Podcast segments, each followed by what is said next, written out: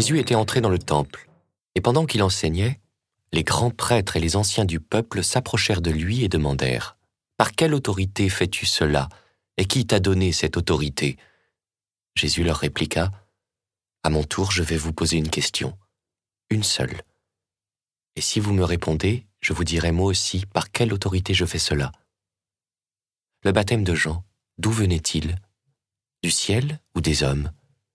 Ils faisaient en eux-mêmes ce raisonnement.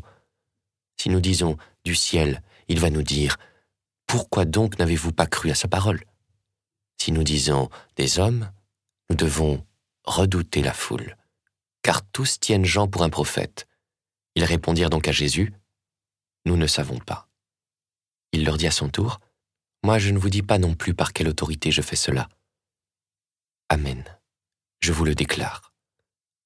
Les publicains et les prostituées vous précèdent dans le royaume de Dieu, car Jean le Baptiste est venu à vous sur le chemin de la justice, et vous n'avez pas cru à sa parole. Mais les publicains et les prostituées y ont cru, tandis que vous, après avoir vu cela, vous ne vous êtes même pas repentis plus tard pour croire à sa parole.